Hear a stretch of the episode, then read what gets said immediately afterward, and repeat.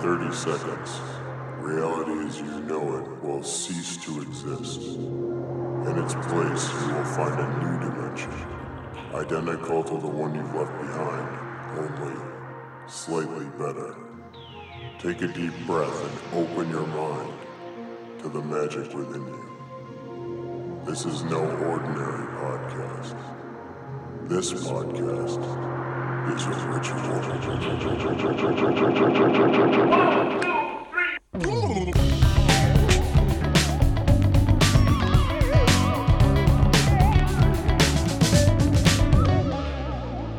Look around you. Unless you're a disembodied artificial intelligence, somewhere close by you should be able to spot the human body in which you reside. You might love this body, or despise it, or wish it could be different somehow, but there's no denying that it's your body and it is responsible for every single sensation, experience, idea, and moment of awareness you've had in your life so far. Now, close your eyes and slowly bring your finger up to touch the tip of your nose. How is it that you are able to perform this feat? What sense did you use to connect finger and nose? You weren't looking at your finger, so it's not sight. And you probably didn't run your finger up your body, past your neck, and then poke around your face till you found your nose, so it isn't touch. And unless you have very unique tendencies, it's doubtful you use sound, taste, or smell to create the connection. So, which sense was it? Proprioception is the sense of self movement and body perception. It's how we locate ourselves in space and navigate our bodies through it. It is the sixth sense that creates our fundamental awareness of having a body, being a body, and what's going on with our bodies. And it's a sense that we're all too often disengaged with in the modern world. Now, me, I'm a sloucher and a slumper, and this frequently results in a terrible tightness in my shoulders and neck. I happened to be experiencing precisely that issue on the day I went to see Dina Odell Hyatt for an Alexander Technique session and workshop. My normal reaction to this tightness is to force and pull my body in the opposite direction, shrugging my shoulders and straining my neck in the hopes that I can knock something loose. But when I worked with Dina, she had a different approach. With a light touch and equally gentle encouragement, she helped me find the strong parts of my back and connect with those so they could naturally express themselves. Without strain, without effort, I was amazed to find my shoulders loosening and relaxing within minutes. And thus, I am now thrilled to welcome Dina into our ritual so she can gently touch each of you embodied listeners and remind you how to be in your body. Hello, Dina. Hello. Welcome to Ritual Space. Thank you. What's our magic word going to be? Align. Align. One, two, three. Align. Why align? I work a lot with people on aligning their mind and their body together, as well as all the parts of the body in space together. And I also think there's a way to align to a certain frequency or vibration. So I think it can encompass a lot more than just what like a physical therapist would be like alignment, spine alignment. That's so meta because the whole point of the magic word is to help the future listeners align into the moment that we're creating and sharing. So it works on so many levels, all the way up and down. So many levels. So today we're going to be talking about the Alexander technique and bodies and posture. And I would love if you could just start by sharing your own personal story of how you came into this work. Thank you. Thank you for having me. This is really a different type of podcast. I've never done something where we do a cool little meditation beforehand and get everyone set up. How many Wizard podcasts have you done? This is my first. Oh, okay. And hopefully Well, not welcome. last. No, no, no. We're a big deal in the 21st century, so there'll be more and more of these. Um, so that was actually kind of a little bit of an Alexander technique thing that we did before, Mm. in that you were just bringing us present to the moment in our bodies, giving some space for us to organize ourselves. But that is actually you were just practicing the Alexander technique. Before Well, when we I attended your workshop the other day, I was uh, noticing all of these little subtle things where I was like, ah, this is like hypnosis or wizardry. And so I think there's a big overlap between some of these body oriented techniques and some of these mind oriented techniques. But then the real secret is there's only one mind body. Correct. Yes, and and how I got to find the Alexander technique, which is essentially like you're saying, it's it's mindfulness, which that term didn't come about until the 60s or 70s. It's a lot of things that are already out there, but just a little bit more kinesthetically f- bringing the body in. Um, embodied mindfulness, you might call it. I was not really thinking about any of that stuff. I was a performer and I worked at School for the Blind and Visually Impaired in Austin, Texas. And in 2009 or 2008, late eight, 2008, I stopped being able to use my right hand and arm. And just I, suddenly or like it was slow- it was it was it was interesting it was a slow a slow chronic pain situation um, that I was completely clueless about what was going on. It did seem sudden, sudden to me, but now that I work with people, I realize how you can be so unaware for such a long time and bury it that it does seem like a surprise. But to someone like me who's now studied it, I couldn't see where it's going. Like you can wh- see the iceberg off in the distance as the ship is. Yes, but at the time I it. was completely unaware that I, anything wrong was going on. Um, I would say in general I had a go-getter personality, which I still have. I had a stick your neck out there thing, people pleasing, you know, really breaking my back over things. And I didn't I know like all these metaphors that Yeah. you're using about Yeah. how you used to be that are also posture related. Yes, I mean cognitive embodied linguistics is a whole nother subject we can cover, which is amazing. Um, but yes, so I just slowly was in chronic pain, seemingly out of nowhere. And the doctors all didn't know, and there were healers telling me this or that, and I had a parasite, whatever. Nothing was working. Acupuncture was helping.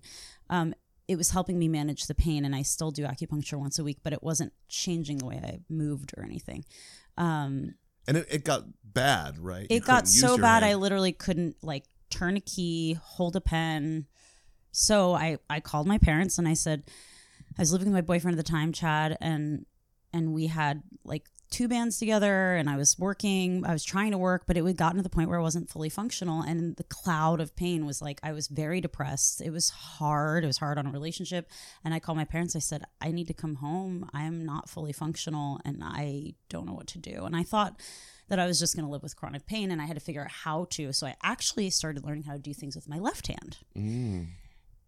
I so I, I can write with my left hand now, Mhm. but uh, then that pain went over to the other side because I was still doing it in the habits that I had. I came to realize. Anyways, long story longer, I went to doctors and we went to the best this and that and the surgeons of course were like we're going to do surgery and Surgeons do yeah, do as they do. And I was like, I don't know if I want that, but I really didn't know what else to do.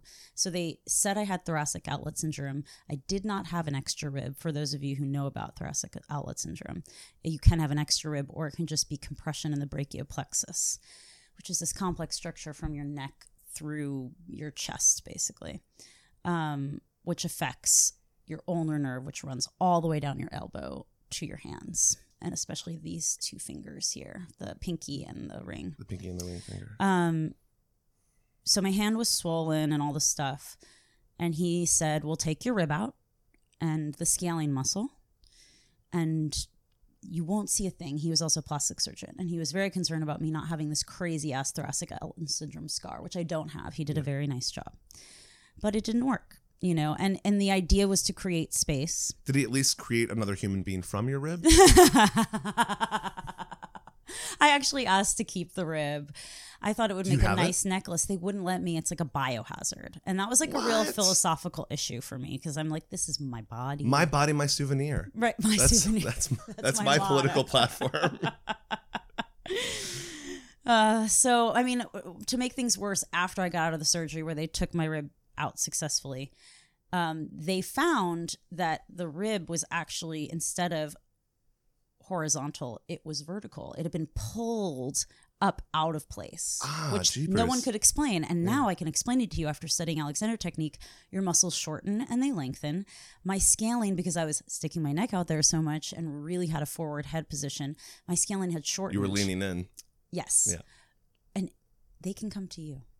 um, but the the scalene had shortened and had pulled the rib out because it attaches to the first rib. So if your muscles get stuck in a place for too long, it will interfere with the things around it: blood vessels, nerves, bones, la la la.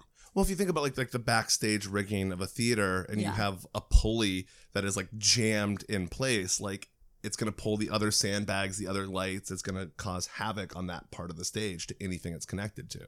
Yeah, yeah. So got out of the surgery. Three months went by. I wasn't better. I went back. I was like, I'm still not well. And I mean, they they said it was not a, you know, it's like 50-50 that it would work. Mm. And then on top of that, they messed up in the surgery, poked my lung. I spent 12 hours screaming. They said I was being dramatic. And I was like, something is wrong. I know something is wrong. I know my body. Something is wrong. It turns out there was liquid filling up my lung.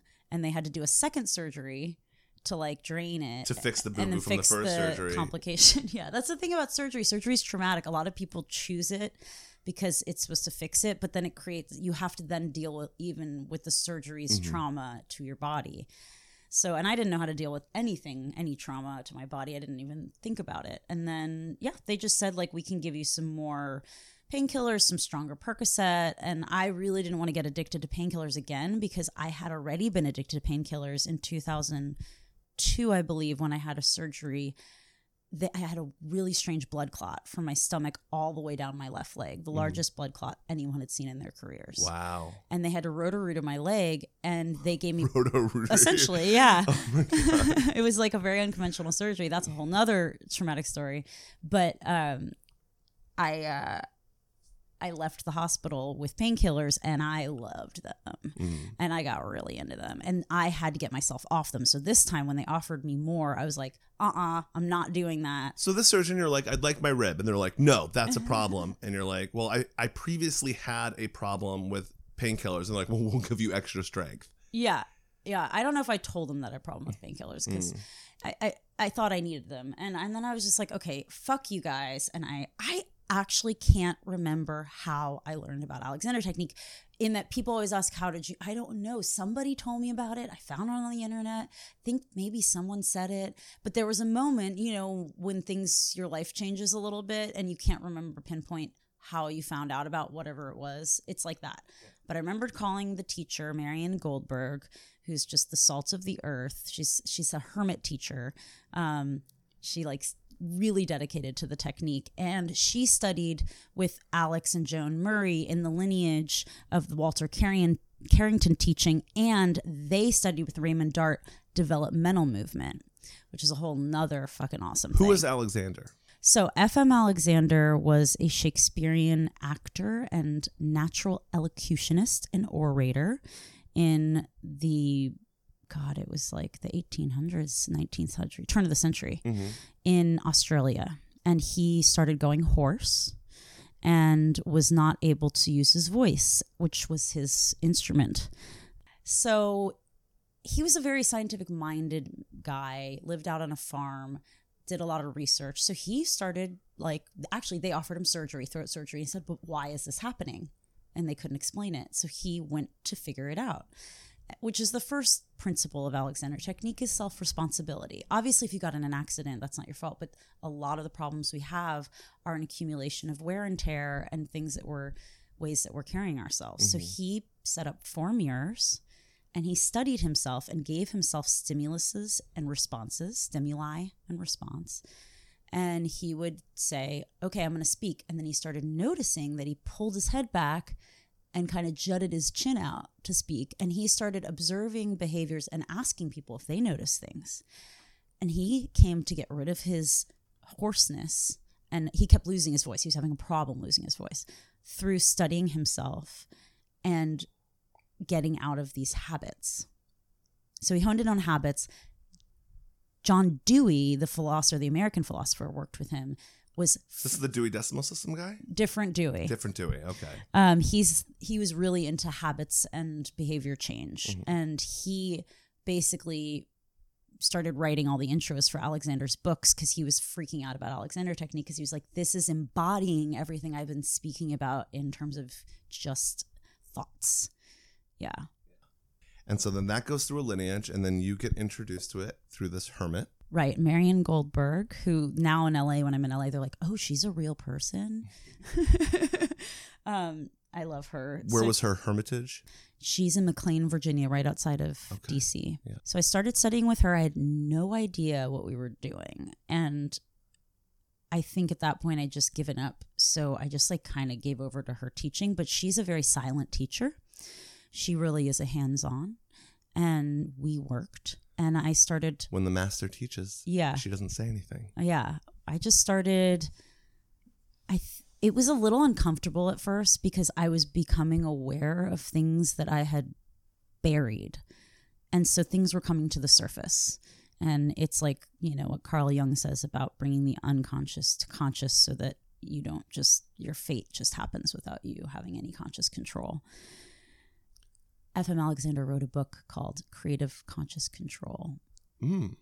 he has a lot of really lofty titled books like Yeah. man's supreme inheritance which is conscious control and choice Yeah. and not being just reactive and going into your habits all the time anyways so i started studying with her realizing you know stuff i was doing and i was just with her maybe twice a week and then slowly started taking control of the situation and feeling empowered I wasn't like, oh my God, I feel amazing. I was just like, oh my gosh, I think I understand what's happening. And so I think in that way, it's so educational that, you know, when you actually deal with your habits and what you're doing when you move and how you over tense in these ways and how to release in movement and all these accumulations that I wish that doctors would just look at you and they could tell this. I mean, if I was trained for three and a half, four years to be a teacher, and now mm-hmm. I can see patterns of movement.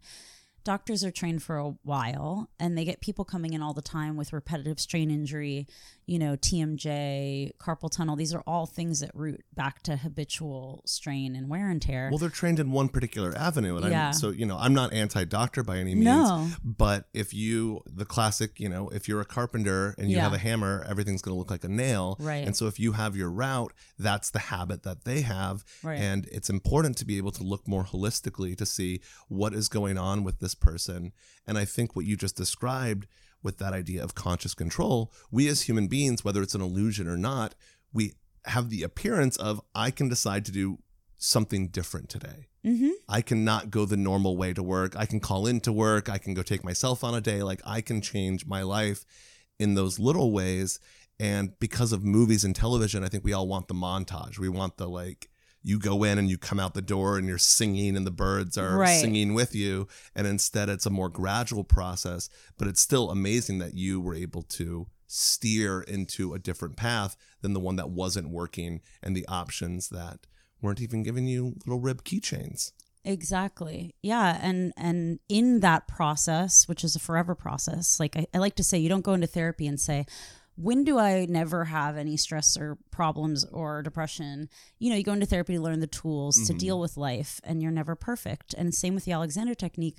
I am constantly aware of things and that's always an opportunity Mhm. and at the same time you know you can't be too hard on yourself you do your best but my posture changed a lot which is usually the first thing that people want to talk about with alexander technique is posture and they want to know what is the right position that they should put themselves in. And i have to explain it's Doggy style. there is a way to do that. Um and and it's actually very much like a kid m- movement just like never mind i'm not going to get into this. But um doggy style is is a good position of mechanical advantage as uh, he would say fm alexander would say but uh, it's empowering to to learn about how you do things and it doesn't have to be intimidating and is it a dynamic relationship between your body and your mind and all the parts of your body and every day and every moment just like any other mindfulness practice. And every time you become aware of something that you didn't realize you don't have to attach to it. Well, you said a great thing in the uh, workshop that we did that there's this image that we were given of your brain is a little computer that drives your body around like a car and it just sits there and it's it's just in control and your body is a separate vehicle which is just absolutely not true. Your nervous system runs throughout your entire body. Your digestive system is giving feedback. Your whole body is in tune with itself and in tune with the mm-hmm. environment around it. So all of things these things if if your environment is five feet shorter than you need to be, then you're going to be stooping. If you're stooping, things aren't flowing the way that they need to be flowing. If things aren't flowing the way they need to be flowing, you're going to get cranky. So they're all connected. absolutely yeah oxygenation you know the the oxygen that you're getting to your brain affects your thinking your brain is That's in the your kind body of oxy I like. That's the kind of blood circulation, um, all of those things, and yeah, it's it's fascinating to think about. When is there ever a time in your life where it is separate? Think about. Let's think about the most cerebral thing you could possibly do. Let's say you're giving a lecture or reading. The entire time I'm talking, I'm using my breath. I'm moving my lips. I'm mm-hmm. moving my neck or not. You know, even when I'm reading, I'm moving my eyebells, which attach to my occipital lobe. Like it's mm-hmm. all in the body and the brain. Let's think about a very physical thing you might do. Play soccer.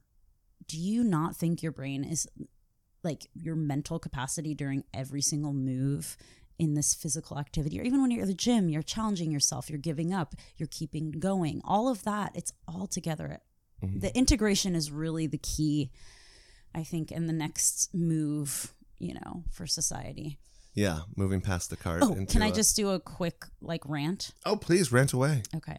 So I think this is going to be a little lofty. Um, I think the reason that they want us to disconnect from our body is it's a capitalist way to create product being more important than the human. So if you're at, you know, part of the machine and you have to go to work and you work hard and you're bragging about how you haven't slept and you haven't eaten and you know you just been drinking coffee and working and oh my god I've been working. And I, I don't care about my body and my body doesn't matter. I'm I'm really smart and my brain is inside of the computer now and we're making this big product and capitalism is working and then you end up not optimally functioning as a human because you're not in your body and your mind together, then you might have made a really cool app or whatever. And, but if the humans that are coming up with all the ideas are harming themselves by not taking care of themselves, then who's winning in this scenario? Cui bono, who Qui, benefits? cui bono. Yeah. Yeah. That's one of the common things. I, I so I used to work at a tech company that fed us lunch, which is a nice perk, but it made me very aware that I was like, oh, our bodies are little furnaces and Yeah. we turn calories into work Right. output. And so it makes sense that you're feeding us. Like, Yeah. like, stay give- forever. Give, us the fuel that we're turning into ideas and spreadsheets and docs and code and all of the various other things that we're we're creating here today. yeah. Yeah.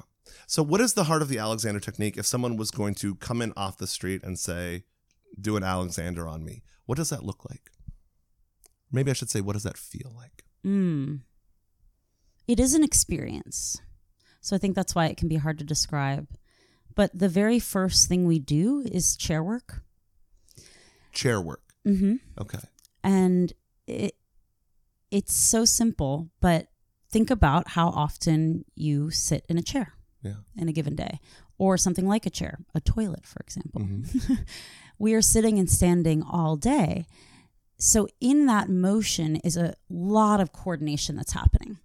First, you have your head, neck, back relationship. Then you have your hip, knee, ankle relationship. You have your breathing mechanism. All of these relationships and dynamics in this whole system that's operating to get you to lower in space. Mm-hmm. In that, I can see where there are habits of tension and pulling and collapsing and overdoing. Usually it's just doing more and tensing in ways that aren't helpful. When you sit well, which there's a basic human design, which you can observe children and if they're able bodied, the way that their head is poised and there's this beautiful relationship so that the back is supporting the head, the back is supporting the arms, everything is bending so that you lower in space rather than collapsing. Um, so in the chair work, we can see where the person is getting in their own way. Right. Um, and so, as I told you in the workshop, I am not teaching people something new. This is something that you have already. It is a natural coordination. And we are learning what it is that you are overdoing and creating that is stopping you from tapping into that. And as you work with students, there's actually this moment where you can feel it in them. This it's a spring mm-hmm. that gets activated. And then you can give like the lightest hands on and they just spring up out of the chair without any of that extra effort. So the first way that it looks to have an Alexander technique with uh, the way that I was trained, and a lot of people are trained, which there's some that train differently, but traditionally it's 1600 hours. Wow. Um, so usually three and a half years. I was a little longer because I was in such a bad way. So it was more yeah. four years for me. Um, and we, the chair work is really important. It is also super important for thinking. So I cannot address someone and their habits if they're thinking, I need to do this right. I've got to do a good job. I'm being hard on myself. Mm-hmm. Or if they have too much, like if they're trying to control in a way that they're trying to do things correctly or end gain, as we call it, which is like in in the Alexander technique, they call it means whereby versus end gaining. Means whereby is essentially it's the journey, mm-hmm. not the destination, not the lust for results. Right. And and most of the ways that people are causing harm is trying to do it perfectly or correctly or get to the end goal. Mm. So they're not like breathing and feeling in the moment. So a lot of it is trying to get people present. And one way that I like to do that is to kind of see where they notice if they're looking. So one thing that's helpful about habits is that we don't have to think about things all the time. I don't have to think, how do I drive? How do I walk?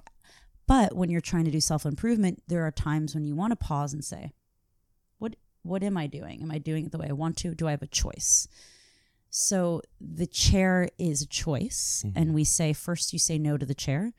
Because if you start sitting without pausing first, which is the power of pause, as we talked about, that's where you have the choice to get out of something. Taking that moment to just recalibrate and think about how am I going to move rather than in going space down, exactly. rather than yeah, it's interesting. I've, reacting I've, and going right into your habit. I've seen a few different people lately that have um, these like visual coding programs. So there'll be like a little box on the screen. And if you click into that, it has a bunch of boxes that make up that box. And you can go down and down to the different components.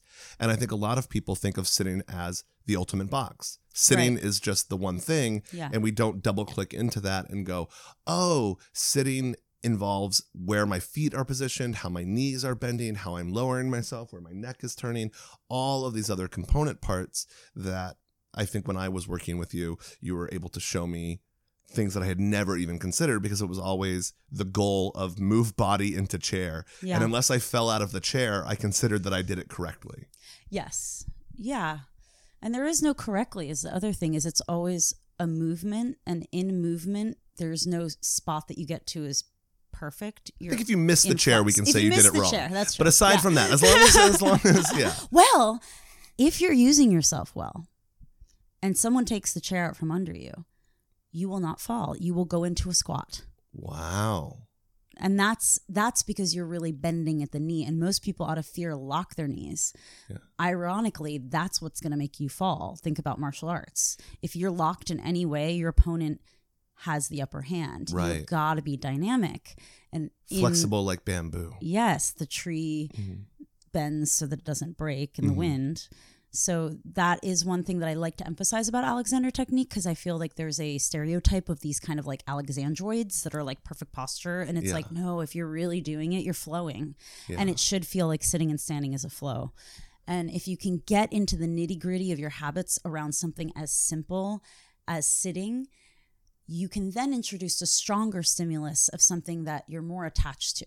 Like if someone comes to me and they're a violinist or a guitarist or they want to work on at the computer. That's a big stimulus. Oh, yeah. You know, so, but if you can start exercising this ability to pause, reorganize, know what your tendencies are, is try not to go into them so that you can let your natural mechanism flow, then that is going to apply to everything in your life, which is to say, how you do one thing is how you do everything. And so some people will say, oh gosh, you know, I sit this way and it really hurts. And to try to sit up, that hurts me too. So I feel like good posture is tense and it hurts to have good posture. I would say, well, how are you sitting and how are you trying to get into this supposed good posture that you have in your mind? Because probably it's whatever the way that you think of doing it right is part of the problem. So we got to It's like address that. overcompensating. It's Yeah. like when people always say blah blah blah and I and it's like nope and me was correct. Like Mhm. Mm. people people trying to do it the right way actually end up doing things more incorrectly. The Yes. overcompensation. Yes. So start with the chair. Okay, And- so you start with the chair. And that's the microcosm that kind of teaches you how microcosm. yeah, Mhm. chairing is caring. Chairing is caring. and, and you notice the breath. You know, it's really crucial. And the way that we're trained as Alexander teachers, when we put hands on, is to not interfere with you, not put our stuff on you. So the reason the training is so long is that, you know, for a massage therapist, you're learning about the other person's body and how to manipulate their body. And sometimes they learn a little bit about body dynamics and, you know, advantageous ways, but we are really actually trying to deal with our own habits before we even put our hands on. So then when I put my hands on you, I am breathing, I'm in my body, I'm calm. I have a neutral hand. We call it a neutral, like listening hand. That's my hand can't be trying to end gain either, right? If I see that you have tension, I'm trying to fix it for you. You're not going to learn.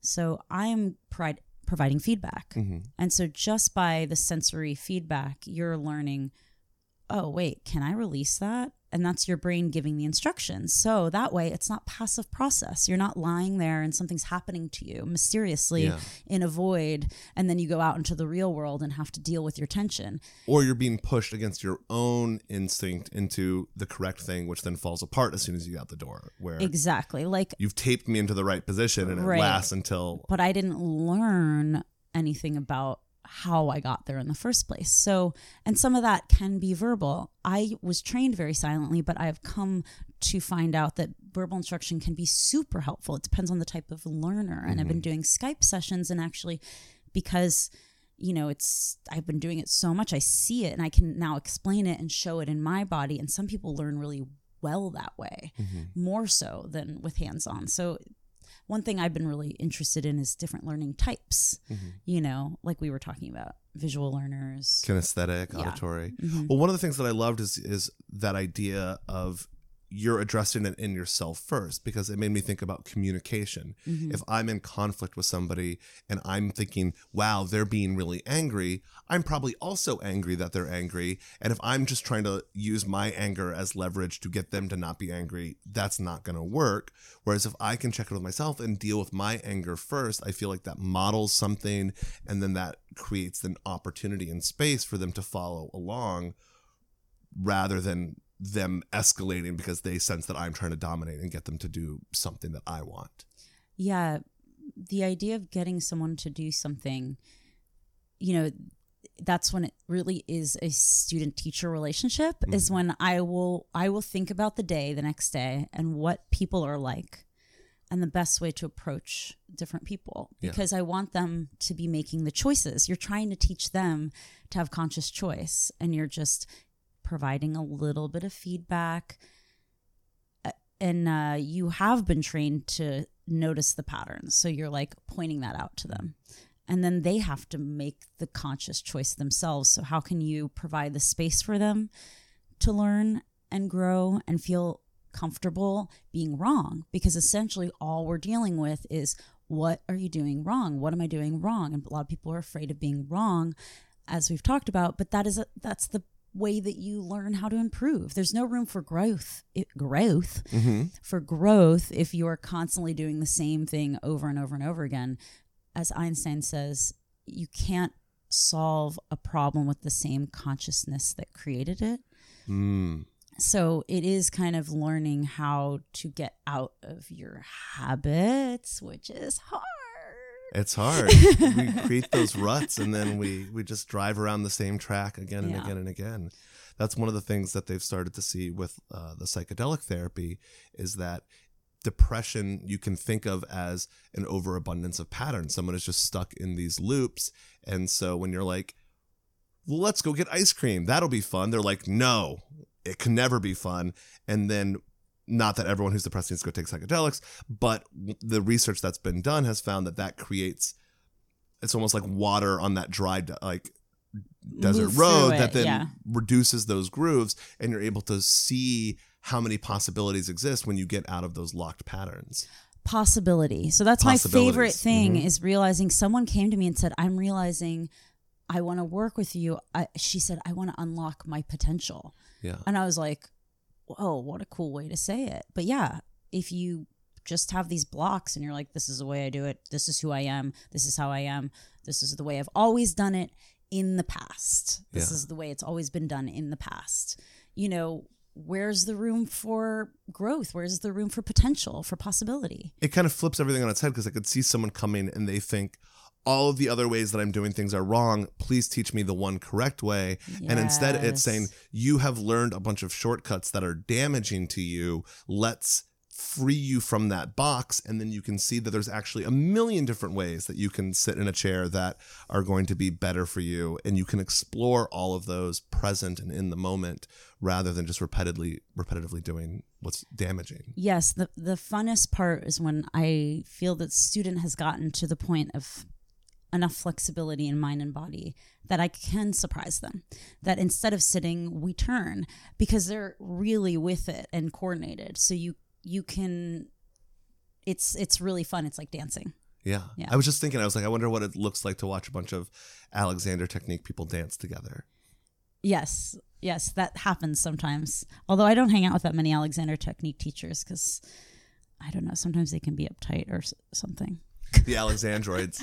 I really like that term. I'm a little yeah, I I appreciate everyone who studies it, but I'm not a really in the community. I feel the community has separated themselves from the rest of the wellness world in a way Mm. of an elitism or something. It's like only taught in like fancy like Juilliard and and I really It's really connected to performance. yeah, which is awesome, and and it in turn helped me with my performance immensely. And I didn't come into it for my voice, or you know, but I ended up getting these crazy voice acting parts, just like because I could be in the moment, and I wasn't end gaining, and I was in my voice, and I was in my breath, and I was having fun. Um, but Having fun, that's an important one. I like to have fun in my sessions. Yeah. So I will be very casual with my students and I'll talk about other things because, again, I want them to be working in the real world Yeah. with stimulus. Sometimes I will have to say, okay, let's stop talking and I really need you to focus on releasing your jaw because it's like, but it's very cool when you can do it in real life because that's, you know, when you're at the chopping board, when you're at the steering wheel, during the day when you're brushing your teeth like these are all times that you can practice. Am i breathing? All of the interactions that Yeah. we fleshy beings have with rigid machines. yes exactly. So, for all of the lovely listeners at home, what is a little spell that we can give them oh to bring some Alexandrian wisdom into their lives? oh my god this is fun. Hold on. Okay so how does it work? How do i do a spell? So, what we want to think about, the idea is that people have listened to the conversation that we've had and they're going, yeah, but I'm into this, but I'm not necessarily going to go out tomorrow and sign up for one on one Alexander Technique workshops. But if we can create that small one degree of change that we've talked about, if we can get their sailboat pointed in just a little bit of a different direction, that can start things moving that will take them in a different direction and allow them to embody some of the alignment we've discussed here today. okay perfect So we're trying to think of what is the least you can do to do this. okay everyone who's here listening let's just listen. Listen to the sounds you hear very close by. Listen to the sounds you're hearing very far away and in between. When you're noticing your breath I really want you to not think about controlling it. You're noticing the breath coming in through your nose. And you're just allowing it. Our system is designed to breathe naturally. We don't have to breathe. So if you are not breathing, it's because you are interfering with your breath or you're holding it. So let's just think about not holding it and breathing. We can think of the spot at the top of the head. Those of us familiar with Chinese medicine, it's the meeting of a thousand gates. You sometimes get a needle up there, just lengthening up, not in a tense way, but really from the bottom up, just lengthening, lightening up along the spine. Thinking of the back being long and wide noticing the floor coming up to support you, letting the jaw release, allowing the tongue to fall to the bottom of the mouth, the space between your brows relaxing, your eyeballs relaxing. Every moment you have a choice to think up or think down, to be up or be down. We can always just give ourselves little instructions, little directions saying, Oop, think up, don't get down, think up along the spine. Wonderful. Thank you, Dina. For more of Dina's work, visit mindbodygrace.com.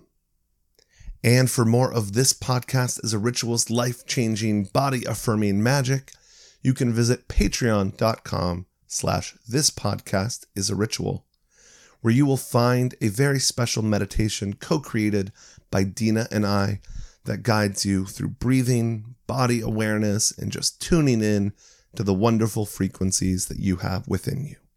You can find that at patreon.com slash this podcast is a ritual. Until next time, I believe in you. Your body is magical.